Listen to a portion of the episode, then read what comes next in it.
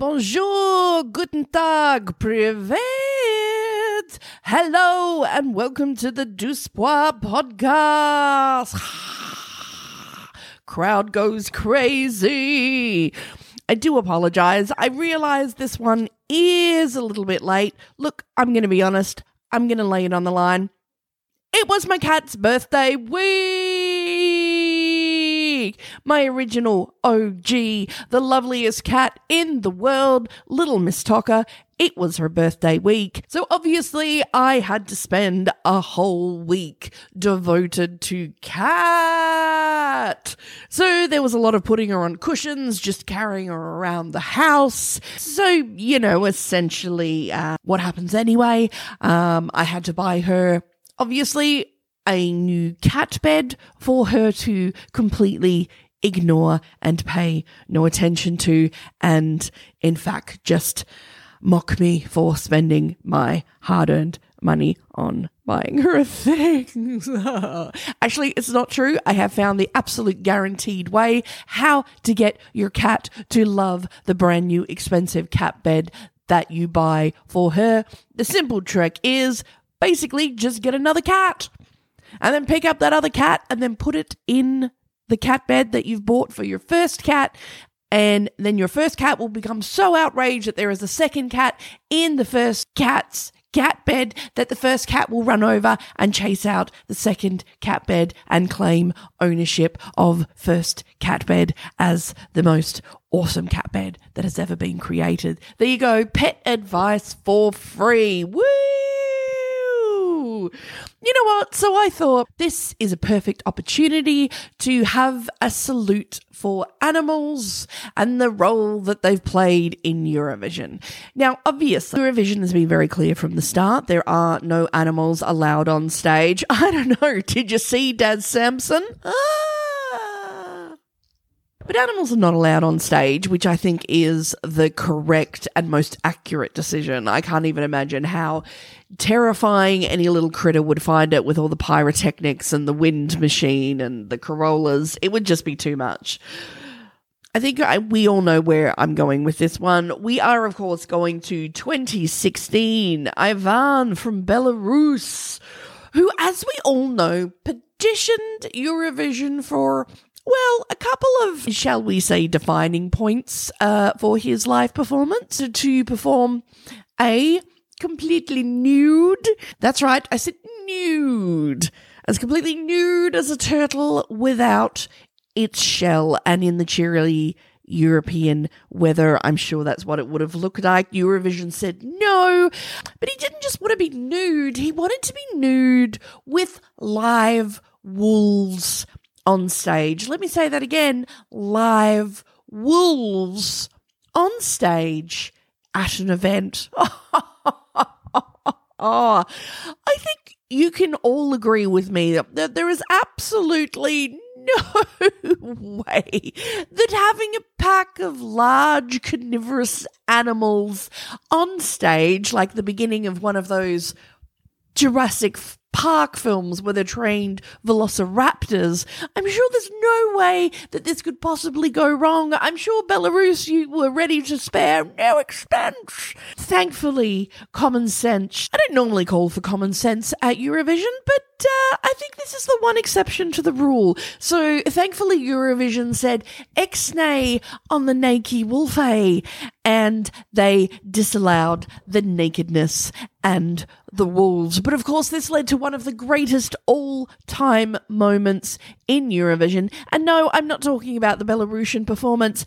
I'm talking about the Petra and Måns hosting because this enabled Måns to come out completely naked with nothing with nothing but a stuffed toy wolf to cover his other little Eurovision performer. Still one of my favorite moments at Eurovision.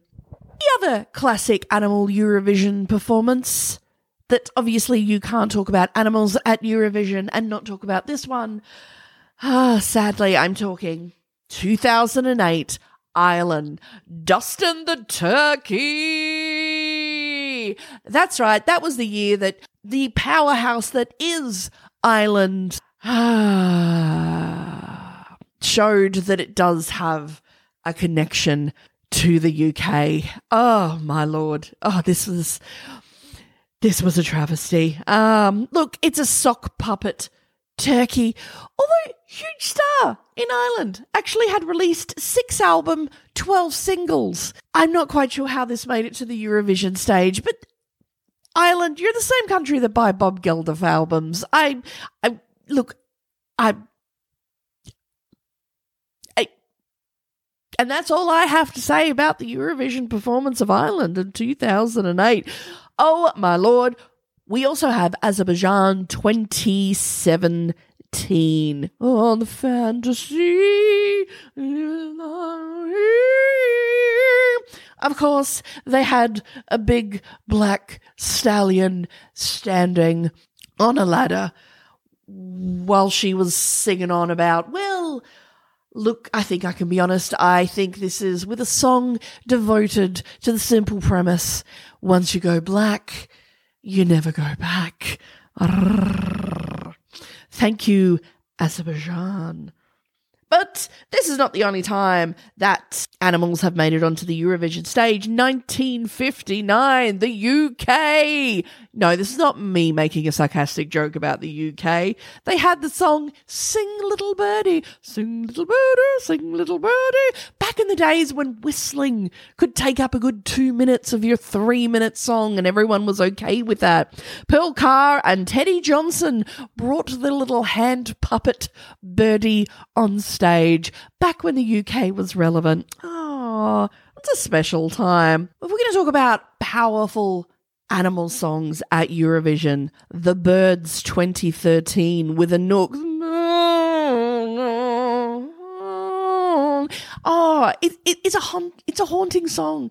If you're ever going to dress yourself up in a gothic ball gown and go stand on the edge of a cliff, this is a very good song to do it to. I think this is another. I have a problem with movies. You know what? Movies all these lies that you spread to us.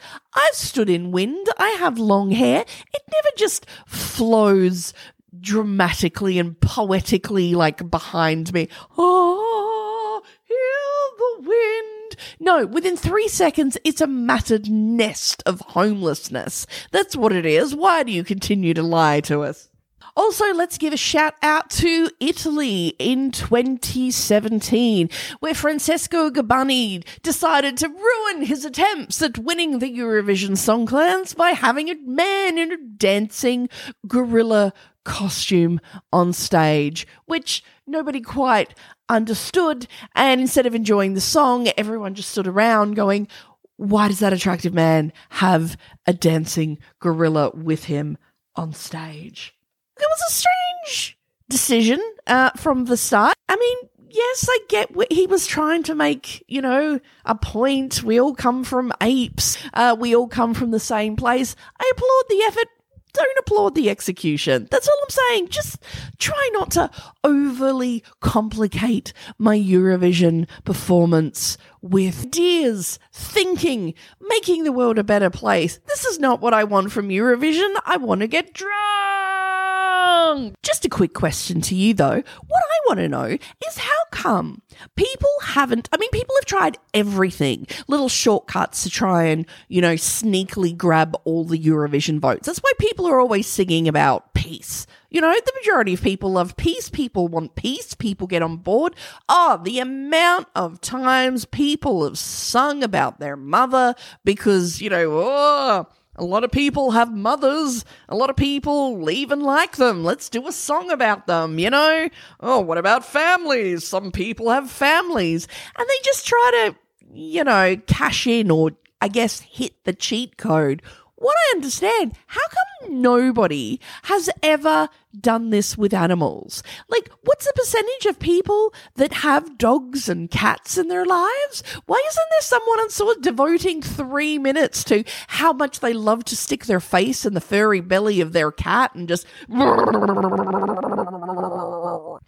gotta be honest, I'm gonna vote for that. I see clearly that you're just manipulating me to score an easy win at Eurovision. You know what? I don't even care because I get to sing about the fact that I like to put my face on my cat's fur, and.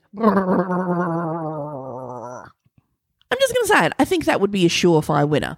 If Eurovision made the terrible decision to allow live animals on the Eurovision stage, what animal do you think would be trotted out the most? I have two predictions. The first one is I'm going to say eagles and hawks. I think it would just be people, you know, with those gloves and they would all just have the hawk would either just come from the rafters and land on their arm or they would just release it or even an owl. So I think that'd be the number one. Second, yes, wolves. Everybody loves wolves. They're majestic. They're mysterious. So I think if they did, I think there would be a real run on wolves, which would just be terrible for the wolves. And then we would have all the knock on effects. It was like Game of Thrones, where everybody decided they wanted their own dire wolf. So everyone just rushed out and adopted Siberian huskies and, and malamutes. And, and then people found out within, oh, I don't know, by season seven, that their house was in no way equipped to hold a dire wolf. Who knew? A pack of dire wolves would not be happy in your one bedroom, one bathroom, studio, apartment. Uh, and then all these poor animals just got dumped at shelters. And then everyone's like, oh my lord, what do we do with the 5,000 freaking dire wolves? So it doesn't matter if you're taking home a cat from the street, a dog from the shelter, or a washed up star from the Eurovision stage. When you take them home, that commitment is a commitment for life. Just like your Eurovision CDs, which I refuse to part with. Sure, I can get everything on streaming, but I don't know. What if this? What if the, What if there's a crisis? What if all streaming services somehow mysteriously disappear from the world? what am I going to do? What if my 1996 Celica is one day eventually fixed and I get to drive again? How will I put a CD in it? How will I listen to Belarus 1999? Hmm? I really hope Belarus performed in 1999 or I'm going to get so many angry messages. Don't DM me if I'm wrong. You know, I'm just making a point. Ah. But as we celebrate all things that are animal. No, everyone's doing it tough out there in the world, which means however tough we're doing it, poor little animals of the world are doing it 10 times as hard. So, you know what? Just do what you can. Even if you can maybe pick up a little tin of food or some biscuits next time you do your shop and then drop them off at a shelter if you can't adopt an animal, maybe just drop them off a little bit of food. Or you know what? If you don't have any money, you know what you can do? You can volunteer. Maybe do a couple of hours on the weekend, clean some cages. Or a lot of shelters are desperate for people where basically they just need someone to walk the dogs. Volunteer with a rescue to walk the dogs. Some of them, all they need is someone who just has a space and they'll pay for food. And all you do is you just take the animals in and you let them live live rent free in your house until they can find their for forever homes. Oh, you know what? Introduce them to the joys of Eurovision. Maybe give them a little Eurovision concert. Oh, my cats love it when I reenact Eurovision performances. They really do. Well, they sit there. Well, they fall asleep there. Um, I mean, you know, sometimes they leave the room and I have to follow them, but I feel, you know, in their soul, uh, we're connecting. But let's be honest, when we're talking about animals at Eurovision, we've had it all from the origins of man, from once you go black, you never go back. But let's be honest, the greatest animal song at Eurovision. Oh, I think we can all agree. 1980s Luxembourg. I am looking at you and I'm looking at your papa papa penguin, papa papa penguin, papa papa papa papa papa penguin, papa penguin. Yeah, yeah. If you missed it, Luxembourg in the 80s did a whole song about a papa penguin. And if you don't have a Papa Penguin on your playlist, you need to get a Papa Penguin on your playlist. Say that 10 times really fast. And I'm going to put this playlist together so you can have a little Papa Penguin on your playlist. Is Papa Penguin even on a playlist? Is that on Spotify? I'm going to have to have a look. Not sponsored by Spotify, by the way, but oh my lord. If they're not, I'm sorry, Spotify, you are going to get some angry DM messages because there's only thing that the world wants. And it's more than world peace. It's more, it's more than Måns naked on the Eurovision stage. And that is Papa Papa Penguin, Papa Papa Penguin, Papa Papa Papa Papa Penguin. Thank you for tuning in, you sexy bitches. We will have another episode extremely soon because of the delay. So that technically you still get two episodes in two weeks, and so it all works out, and then nobody has to be angry. And you know, ah, uh, bye.